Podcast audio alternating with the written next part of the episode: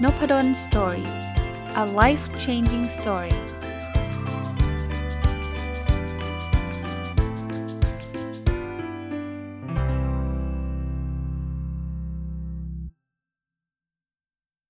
สวัสดีครับ ยินดีต้อนรับเข้าสู่นพดลสอรี่พอดแคสต์นะครับ ก็วันนี้มาน่าจะเป็นการรีวิวตอนจบของหนังสือที่ชื่อว่าฝึกตัวเองให้เป็นคนที่ทิ้งเป็นนะครับ เขียนโดยคุณชิฮาระทาคาชิ แล้วก็แปลโดยคุณสกล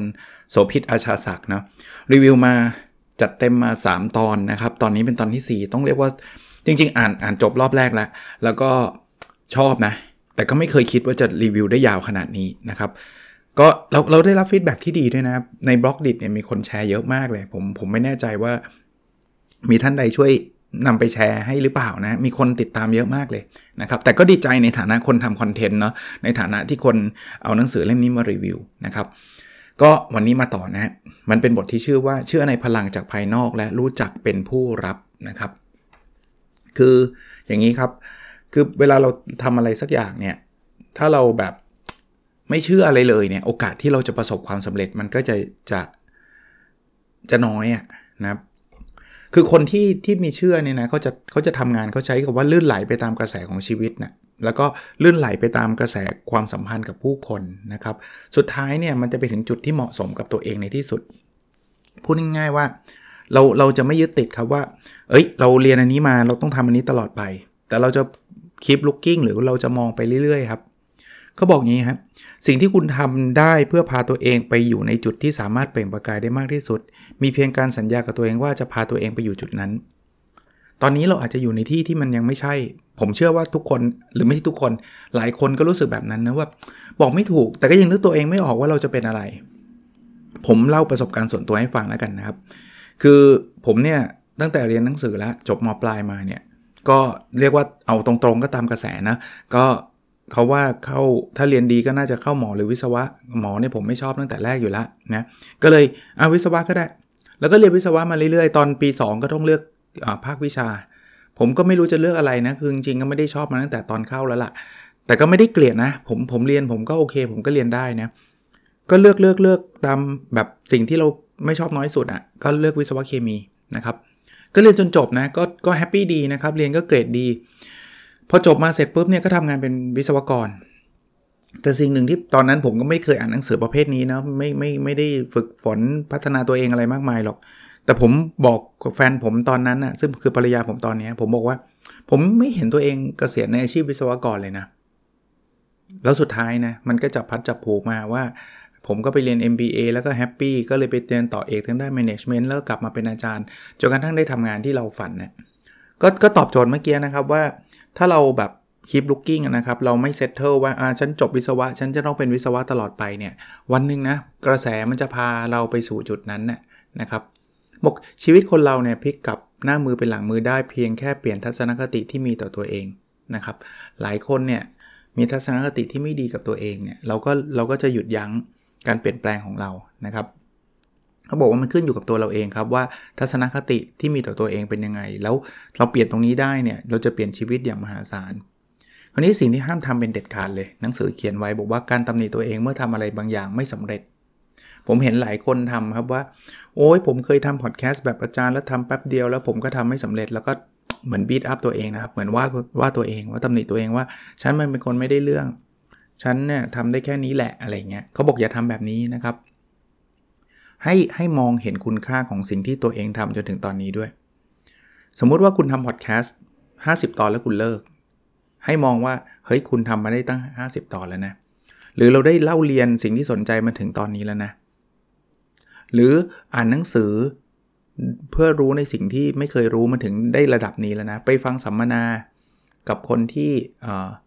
ชื่นชอบ ก็ก็ถือว่าเราทำสำเร็จมาบางส่วนแล้ว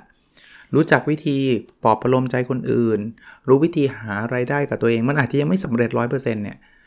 พวกนี้มันมันมันเป็นความสำเร็จเล็กๆอะนะครับวันนี้พนอมกับคุณแม่ก็มีนะครับ หรือว่าทำให้ลูกค้าแฮปปี้กลับบ้านไปมีความสุข มีเคล็ดลับในการสร้างยอดขายหรือรู้เคล็ดลับต่างๆ เหล่านั้น เชื่อในศักยภาพที่ซ่อนเร้นอยู่ในตัวคนอื่น หลาย ๆ หลาย ๆ อย่างเนี่ย คือ คือ ถ้าเกิดเรา เรามองเนี่ย เราจะพบว่าเราทำได้สำเร็จตั้งหลายอย่าง สรุปนะคือปรับทัศนคติที่มีต่อตัวเองครับ ใจดีกับตัวเองเพิ่มขึ้นอีกนิดหนึ่งนะครับ แล้วคุณก็จะก้าวไปข้างหน้าได้ดีนะครับมาถึงบทอีกบทหนึ่งคือรู้ว่าตัวเองถนัดอะไรนะครับ อันเนี้ยหลายคนอาจจะรู้สึกว่า โอ้ดูยากจังเขามีเคล็ดลับให้ฮะเขาบอกว่าสิ่งที่ตัวเองทำเป็นประจำราวกับหายใจเข้าออกนั้น จริง ๆ แล้วอาจจะเป็นแหล่งรายได้ที่ดีที่สุดนั่นเอง อย่างผมเนี่ยผมผมสอน ผมทำวิจัย ผมทำพอดแคสต์ผมเขียนหนังสือนะอันนี้คือทำประจำเลยอย่างพอดแคสต์ก็ทุกวันสอนก็เกือบทุกวันนะทำวิจัยก็ทำอยู่เรื่อยๆนะครับหรือว่าเขียนหนังสือนี่ก็เขียนเกือบทุกวันเนี่ยแล้วมันก็จริงนะมันก็คือแหล่งรายได้ที่ดีที่สุดของเรานะครับเพราะนั้นบางทีไม่ต้องไปมองอะไรที่มันเวอร์วังอลังการนะดูสิ่งที่เราทำเป็นเหมือนกับทำจนเป็นปกติ เป็นปัจจุบันทำไปเรื่อยๆเนี่ยอาจจะเป็นแหล่งรายได้ที่ดีนะครับ คราวนี้ เขาบอกว่ายิ่งคุณรู้สึกว่าเรื่องแบบนี้ใครๆก็ทำได้ จะเอามาทำเป็นธุรกิจได้ไง ไม่มีใครจ่ายเงินให้กับเรื่องพันนี้หรอก ก็บอกยิ่งคุณรู้สึกแบบนี้มากเท่าไหร่จริง ๆ แล้วสิ่งเหล่านั้นกลับเป็นจุดแข็งที่สุดของคุณ และมีความเป็นไปได้มากว่าคือสิ่งที่ทำเงินให้กับคุณ ใครๆก็ทำได้เนี่ยก็ก็ก็ใช่ครับทำอาหารใครๆก็ทำได้ แต่อาหารนี่แหละครับที่สร้างรายได้กับเราได้จริงปะไม่มีใครจ่ายเงินกับซื้อคุกกี้หรอกมีครับ เพียบเลยด้วยนะเพราะนั้นอย่าไปมองข้ามอย่าไปดูถูกสิ่งพวกนี้นะพวกนี้สามารถสร้างรายได้แล้วบางทีก็อาจจะเปลี่ยนชีวิตเราก็ได้นะครับอะมาอีกอันนึงครับเขาบอกว่ากฎลับๆที่ถ้ารู้แล้วชีวิตจะเปลี่ยนนะเขามาพูดถึงเรื่องของ 6 ขั้นที่กำหนดจังหวะชีวิต ลองดูนะครับว่ามันมีขั้นอะไรบ้างที่สุดท้ายแล้วเนี่ยมันมันทำให้ชีวิตเราไปข้างหน้าหรือว่าย้อนหลังหรืออะไรอย่างเงี้ย คือเขาบอกว่ามันมีตั้งแต่ตั้งแต่อันแรกนะครับ คือขั้นก้าวหน้านะครับ ลองดูนะ ขั้นก้าวหน้าคืออะไร ขั้นก้าวหน้าเนี่ยคือขั้นที่เราพุ่งใส่ความท้าทายตรงหน้านะครับ ว่าเฮ้ยตรงเนี้ยมันมีความท้าทายอยู่เนาะแล้วเราอาจจะทำแล้วสำเร็จเลยนะครับมันมันเกิดการเปลี่ยนแปลงต่างๆ พอขั้นนี้เสร็จปุ๊บเนี่ยสิ่งที่เราเจออาจจะไปเจอปัญหาหรือโจทย์ใหม่ๆ อันนี้เขาเรียกว่าขั้นปัญหานะครับ พอเจอขั้นปัญหาเสร็จปุ๊บ เราต้องเผชิญหน้ากับสถานการณ์อันยากลำบากนี่เขาเรียกว่าขั้นดิ่งลึกนะครับมันมันมันเริ่มยากขึ้นเรื่อยๆเนาะนะครับ พอคุณดิ่งลึกไปแล้วไปไปสู้ต่อเนี่ยนะครับ เราก็จะเจอหนทาง เราเข้าใจตัวตนเรามากขึ้น เราถึงขั้นกระจ่างแจ้งนะครับพอขั้นกระจ่างแจ้งเนี่ยเราจะรู้สึกว่าเราก้าวเข้าสู่บทใหม่ของชีวิตแล้ว แล้วก็หลังจากนั้นเนี่ยก็เป็นขั้นเปลี่ยนผ่านนะครับ เปลี่ยนผ่านก็คือก้าวไปสู่บท ถัดไป แล้วมันจะวนไปเรื่อยๆนะครับมันจะวนไปเรื่อยๆ พอเปลี่ยนผ่านเสร็จปุ๊บเนี่ยมันก็จะเข้าไปก้าวหน้าขั้นปัญหาดิ่งลึกกระจ่างแจ้ง แล้วก็เปลี่ยนผ่านบน ถ้าเป็นแบบจะเรียกว่าอะไรนะ วงกลมก็วนขึ้นไปเรื่อยๆ จนถึงเป้าหมายสูงสุดของชีวิตเรานะคราวนี้พอยต์ของหนังสือเล่มนี้เนี่ยเขาบอกว่าไอ้วิวัฒนาการหรือการเปลี่ยนแปลงพวกนี้เนี่ยมันมีสิ่งที่ต้องให้ความสำคัญหรือสิ่งที่สังเกตเนี่ยแตกต่างกันออกไปครับ แต่ละอันเนี่ยไม่เหมือนกัน เขาบอกก้าวหน้าเนี่ยเราจะเห็นเลยว่าเรายิ่งทำอะไรมาก เรายิ่งได้รับผลลัพธ์มากนะแต่ถ้าเป็นดิ่งลึกเนี่ยถ้าไม่ยอมไปเผชิญหน้ากับปัญหา เอาแต่ว่าลุยลุยลุยลุยมันจะลุยไปไม่ได้ครับเพราะมันติดปัญหาไงเพราะฉะนั้นเนี่ยมันจะเกิดความติดติดขัด หนังสือเล่มนี้เนี่ยตีมันถึงบอกว่าเราใช้วิธีเดิมไม่ได้หรอกเพราะว่าคุณคุณก้าวมาสู่คนละขั้นของชีวิตนะครับ เพราะนั้นวิธีมันต้องเป็นวิธีใหม่เขา บอกยิ่งเป็นวิธีที่เคยใช้ได้ผลมากเท่าไหร่ต้องยิ่งทิ้งไปให้เร็วเลยเพราะว่าไอ้วิธีที่ลุยลุยลุยแล้วได้เงินเยอะเนี่ยมาถึงขั้นปัญหาไปลุยลุยลุยแบบนั้นยิ่งยิ่งเสียเงินเนาะหาวิธีจำเป็นสำหรับขั้นถัดไปนะครับ ก็ในหนังสือจะมีรายละเอียดไอ้เรื่องเรื่องเรื่องวิธีแต่ละวิธีในแต่ละขั้นนะครับ เพราะฉะนั้นเนี่ยลองลองไปหาอ่านดูแล้วกันนะครับไม่งั้นรีวิวก็จะยาวเฟื้อยไปหมดเลย แต่มันมี point หลาย ๆ point ที่ผมคิดว่าเออน่าสนใจนะ เช่น ปัญหาเนี่ยบางทีเราเห็นเนี่ยเขาบอกว่าที่เราเห็นเนี่ยมันมักจะเป็นของปลอม คือมันเป็นปลายแล้วเป็นเปลือกละพูดง่ายๆว่ามันเป็นอาการโจทย์แท้จริงเนี่ยต้องขุดลึกไปอีกขั้นหนึ่งปัญหาไม่ใช่ สมมุติว่าเราเจอปัญหาว่ารายได้ไม่เข้าเนี่ยมันคือมันคืออาการสุดท้ายแล้วจริงๆมันมันเกิดอะไรก่อนหน้านั้นเยอะแยะ ต้องขุดลึกไปว่าทำไมคนถึงไม่ซื้อโปรดักต์เราไม่ดีหรืออะไรอย่างเงี้ยนะครับ เพราะฉะนั้นแต่ละอันเนี่ยเขาจะเขาจะมีบอกครับว่าสิ่งที่เราต้องทำ นะหรืออผมยกตัวอย่างเช่นขั้นดิ่งลึกเนี่ยเขาบอกว่าดิ่งลึกคือเจอปัญหาแล้วต้องมานั่งนั่งคิดลึกๆเลยนะ อย่าฟังคำของคนอื่นมากในขั้นนี้ครับ ให้รับฟังเสียงภายในตัวเองนะครับ สังเกตความเคลื่อนไหวของจิตใจคนอย่างเงี้ย เราก็จะได้เข้าใจว่า เออ ที่เราทำเราทำได้ยังไงนะหรือขั้นกระจ่างแจ้งเนี่ยเขาบอกว่ามันจะมีความรู้สึกว่า เอ๊ะ เราก็ผ่านมาได้แล้วนี่อ่าอย่างเงี้ยมันกระจ่างแล้วมันรู้มันรู้ทิศทางแล้วรู้ตัวตนแล้วนะ ก็มันมันมันจะเรียกว่าอะไรครับ มันต้องดูพัฒนาการของเราไปเรื่อยๆนะครับนะก็ถ้าเกิดท่านใช้วิธีเดิมแต่ท่านเปลี่ยนขั้นไปแล้ว วิธีนั้นมันก็จะไม่เวิร์กนะครับ หรือพอเราเรากระจ่างแจ้งแล้วเรารู้แล้วแล้วยังไม่ไปไหนอีกทบทวนทบทวนอยู่นั่นแหละ มีความสุขกับการตระหนักรู้ มันก็อยู่ได้แค่ขั้นนั้นนะ มันก็ไม่ได้ไปบทใหม่ต่างๆนะโอเคนะครับ เอ่ออีกอีกเรื่องหนึ่งนะครับ เป็นกฎที่เขาเรียกว่ากฎของคันเร่งแล้วก็เบรกนะครับเขาเขายกตัวอย่างแบบนี้ครับเขาบอกว่าความปรารถนาที่แท้จริงของผู้หญิงที่ต้องเลือกระหว่างชูรักกับครอบครัวเขามีเรื่องเล่าแบบนี้ครับเขาบอกว่า คนอาจจะคิดไม่ตกนะ หรือชิดคิดว่าชีวิตหยุดนิ่ง ชีวิตเต็มไปด้วยอุปสรรคเนี่ยเกือบทั้งหมดกำลังพยายามทำในสิ่งที่ตรงข้ามกับเป้าหมายตัวเองอยู่นะครับ ไอ้ที่เมื่อกี้เล่าให้ฟังเนี่ยคือเขามีผู้หญิงมาบอกว่ามีสามีแล้วแต่ว่าไปคบหากับผู้ชายที่แต่งงานแล้วอีกคนหนึ่งแล้วรู้สึกดีมากเลยแบบกระชุ่มกระชวยอะไรแบบนี้นะครับ แต่ว่ารู้ว่ามันเป็นแบบนี้ไม่ได้เลยมันขัดแย้งอะ่ะมันรู้สึกแย่นะครับ คนนี้เขาก็ให้คำตอบบอกว่า ตอนนี้ปัญหาอยู่ตรงไหน ผู้หญิงก็ตอบบอกว่า คือรักชายชู้มากกว่า แต่ว่าไม่สามารถเลิกกับสามีเด็ดขาด เพื่อไปคบจริง ๆ จังๆได้นะครับ คราวนี้สิ่งที่เขาเขาก็อธิบายนะครับ ผู้เขียนเขาก็บอกว่า จริงๆที่เขาคิดว่าเป็นปัญหาเนี่ยเลิกกับสามีแล้วไปอยู่กับชายชู้ หรือว่าอยู่กับครอบครัวตัวเองเนี่ยเขาบอกเป็นปัญหาลวงนะครับ ความขัดแย้งในใจของผู้หญิงคนนี้มันคือออกจากครอบครัวปัจจุบันดีกว่า หรืออยู่กับครอบครัวปัจจุบันดีกว่า มันเป็นปมตรงกันข้ามเลยนะครับเขาก็เลยมาวิเคราะห์ดูความปรารถนาที่แท้จริง ว่าอยากอยากทำอะไร สิ่งที่เขาทาคือทำนี้ครับเขาบอกว่าตั้งชื่อก้อนความขัดแย้งทั้งสองก้อนของเธอ ความคิดที่ว่าออกจากครอบครัวปัจจุบันดีกว่าเนี่ยเขาใช้ชื่อว่าคุณเพลิงปรารถนา เพลิงปรารถนาไงออกจากครอบครัวไปอยู่กับผู้ชายคนใหม่เนี่ยความคิดที่ว่าอยู่กับครอบครัวดีกว่าเนี่ยเรียกว่าน้องความสุขวันนี้ก็มีเพลิงปรารถนากับน้องความสุขนะครับอ่าคราวนี้เขาก็เริ่มวิเคราะห์นะลองดูนะเริ่มวิเคราะห์ว่า ปลายทางของน้องความสุขคืออะไร ที่ไหนนะครับ ประโยชน์ที่จะได้รับความการรักษาความสัมพันธ์ของครอบครัวคืออะไร เช่น ได้เห็นโลกลูกเติบโตอย่างใกล้ชิด แต่มีข้อเสียเนาะ คือเขาอาจจะพะวงมากเกินไปกับการเลี้ยงลูกทำให้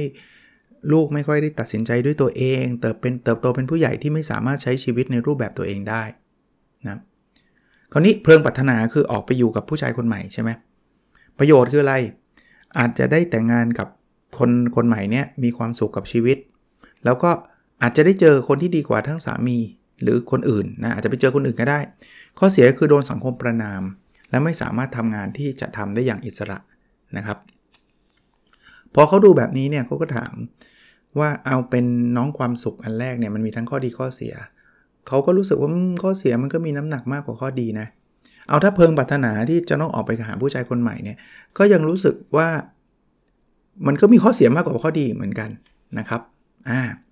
คราวนี้มาลองดูปลายทางเนาะถ้าอยู่กับน้องความสุขก็คืออยู่กับครอบครัวเดิมเนี่ยไปเป้าหมายสุดท้ายก็คือการทำในสิ่งที่ชอบได้อย่างอิสระ ซึ่งเกิดขึ้นได้ด้วยการอยู่กับครอบครัว และการได้รับแรงสนับสนุนจากคนรอบข้าง ถูกรายล้อมไปด้วยสังคมที่คอยส่งเสริม แต่ถ้าเกิดเป็นคุณเพิงปรารถนาใช่ไหมที่ออกไปกับชายคนใหม่เนี่ยนะครับสุดท้ายเนี่ย ชีวิตต้องดิ้นรนและโดดเดี่ยวเพื่อทำในสิ่งที่อยากจริงๆ อันเนื่องมาจากการลาจากครอบครัวและแรงกดดันทางสังคมนะคือสุดท้ายเนี่ยสิ่งที่เขาต้องการคือ ได้เลือกทางเดินของตัวเองได้ทำในสิ่งที่อยากทำใช่ไหมมันก็มีทั้ง 2 ฝ่ายอะทั้งน้องความสุขทั้งคุณเพิงปรารถนาเนี่ยกำลังสู้เพื่อจะทำถึงถึงจุดนั้นน่ะแต่หนทางมันมันคนละหนทางมันตรงกันข้ามกันนะครับคราวนี้เขาบอกว่าพอพอพูดออกมาเป็นแบบนี้มันก็จะเริ่มเห็น ทางออกชัดขึ้นเรื่อยๆนะครับแล้วเขาก็มารู้ทีหลังว่า คนผู้หญิงคนนี้ถูกแม่ควบคุมการใช้ชีวิตแบบเยอะมากอะไรเงี้ยนะครับ เพราะนั้นเนี่ยจริงๆแล้วเนี่ยการลังเลว่าจะอยู่กับครอบครัวหรือเปล่าเนี่ยจริง ๆ เป็นโจทย์ที่จะพาไปสู่เป้าหมายการมีชีวิตที่สามารถเลือกทางได้ด้วยตัวเองนะครับ เพราะนั้นสุดท้ายเขาก็สามารถตัดสินใจได้นะครับ ใบหน้าเขาก็ไม่ได้บอกนะตัดสินใจยังไง แต่ถ้าผมแอสซูมก็คงอยู่กับครอบครัวต่อนะสรุป คือคือลองไปอ่านในรายละเอียดดูได้นะครับ แต่ว่าเขาบอกว่าปัญหาที่เห็นเนี่ยมันแค่ปัญหาลวงนะเราต้องรู้ลึกๆว่าที่มันมีปัญหาเนี้ยความปรารถนาที่แท้จริงซ่อนอยู่เนี่ยคืออะไร อย่างเคสเมื่อกี้มันไม่ใช่แค่ว่าจะไปอยู่กับผู้ชายคนใหม่หรืออยู่กับคนเดิมอะความปรารถนาที่แท้จริงเนี่ยก็คือเขาอยากมีใช้ชีวิตอิสระ ซึ่งจริง ๆ แล้วอะการอยู่กับครอบครัวก็สามารถบรรลุเป้าหมายนี้ได้ การออกไปก็บรรลุได้แต่ว่ามันบรรลุบรรลุแบบโดนสังคมประนามอะอย่างเงี้ยนะครับ นั้นก็บอกว่าความคิดที่เรารู้สึกสับสนวุ่นวายย้อนแย้งเนี่ยจริง ๆ แล้วนำไปสู่เป้าหมายเดียวกัน อย่างเคสเมื่อกี้เคสผู้หญิงเมื่อกี้เนี่ยเป้าหมายก็คือการ การอะไรนะ การได้ใช้ชีวิตอย่างอิสระนั่นเอง ซึ่งจะเป็นอยู่กับครอบครัวหรือจะเป็นออกไปออยู่กับผู้ชายคนใหม่ก็เหมือนกันนะครับ อันนี้แหละที่ที่ที่เป็นบทเรียนนะครับ คราวนี้สิ่งที่เขาเล่าให้ฟังนะเขาก็บอกว่า จริงๆเนี่ยการเวลาเราพูดถึงเนี่ยคือเราอยากจะไปเป้าหมายเราก็จะเหยียบคันเร่งใช่ปะ่ะนะครับแต่ในขณะเดียวกันเนี่ยบางทีเราก็เหยียบเบรกก็คือเหยียบคันเร่งก็คือ เราเราก็พยายามพุ่งไปสู่เป้าหมายนั้น แต่ในขณะเดียวกันเราก็มีความรู้สึกว่ามันไม่มันไม่ใช่ไม่ดี เราก็เลยไปไม่เต็มที่มันก็เหมือนการเหยียบเบรกนะครับ ซึ่งซึ่งทำแบบนี้ก็ไปถึงเป้าหมายได้ยากใช่ไหมนะครับเขาบอกว่าเมื่อใดก็ตามที่เกิดความคิดขัดแย้งในใจของเราเนี่ย ให้รู้ว่าคู่ความคิดขัดแย้งนั้นเองมีประโยชน์อยู่ฝ่ายหนึ่งกำลังเหยียบคันเร่งอีกฝ่ายหนึ่งกำลังแตะเบรกนะครับถ้ามองให้ลึกนะ ฉันจะทำ A ดีหรือ B ดีเนี่ยทั้ง A และ B เนี่ยจะนำไปสู่สิ่งเดียวกันเสมอนะครับลองลองศึกษาดูนะครับนั้นลองหาไอ้เป้าหมายที่แท้จริง ที่มันเป็นขั้วของความคิดทั้งสองนะครับจำไว้ว่าทั้งคันเร่งและเบรกต่างถูกเหยียบด้วยความรักร้อยเปอร์เซ็นต์นะครับเพราะนั้นดูสับสนเนี่ยแต่ทุกอย่างเนี่ยมันมันจะนำไปสู่เป้าหมายบางอย่างนะ การกระทำทุกอย่างล้วนเกิดจากความรัก แม้กระทั่งนะติดการพนันติดเหล้านอกใจ หรือเสพติดการทำงานเนี่ยมันทำเนื่องจากความรักทั้งนั้น ให้ถามคำถามนี้นะครับ ฉัน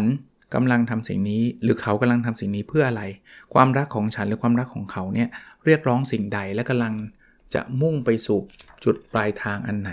อันนี้ผมชอบนะ คือเวลามีปัญหาเนี่ยลองถามลึกๆว่าเราทำเราที่คิดว่าเป็นปัญหา ฉันจะทำงานหรือฉันจะลาออกดีเนี่ยสิ่งที่เราต้องการคืออะไร และทำงานมันทำมันทำให้ไปสู่เป้าหมายอะไรลาออกมันนำไปสู่เป้าหมายอะไร ซึ่ง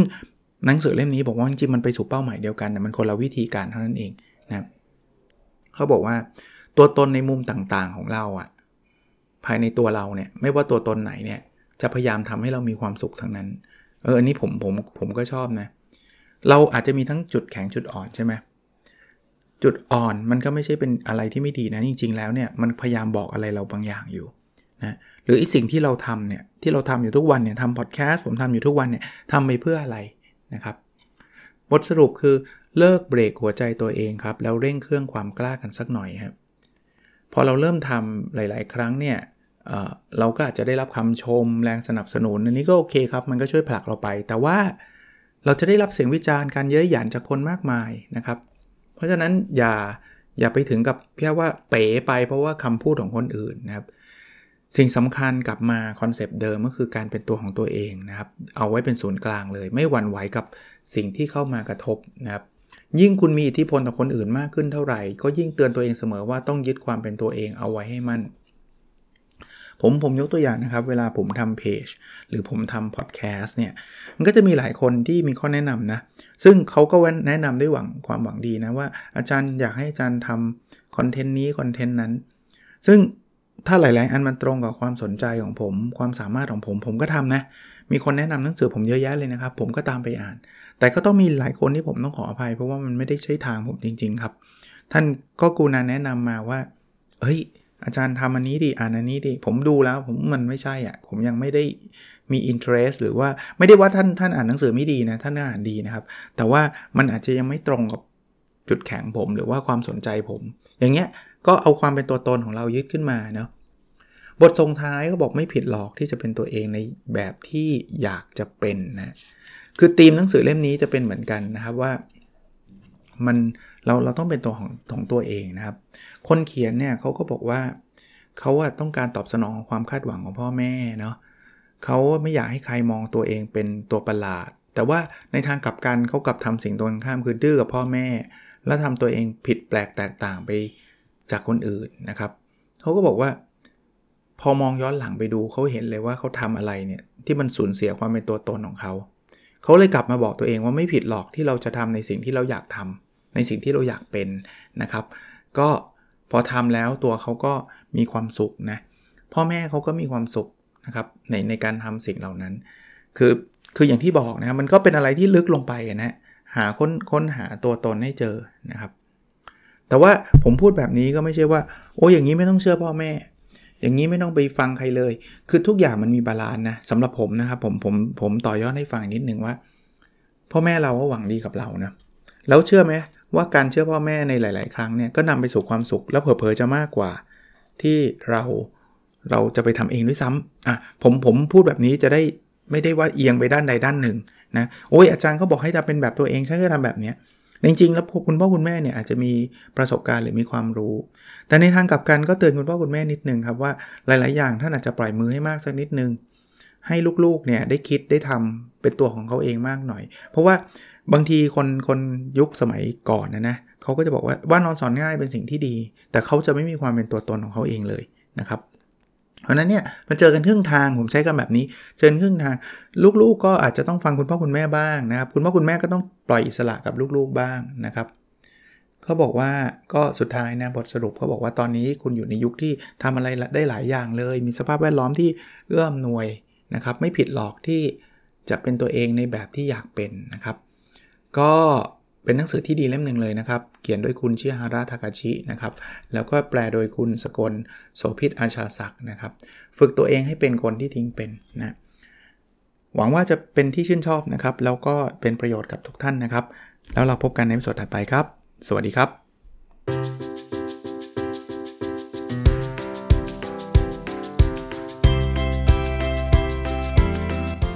Nopadon Story A Life Changing Story.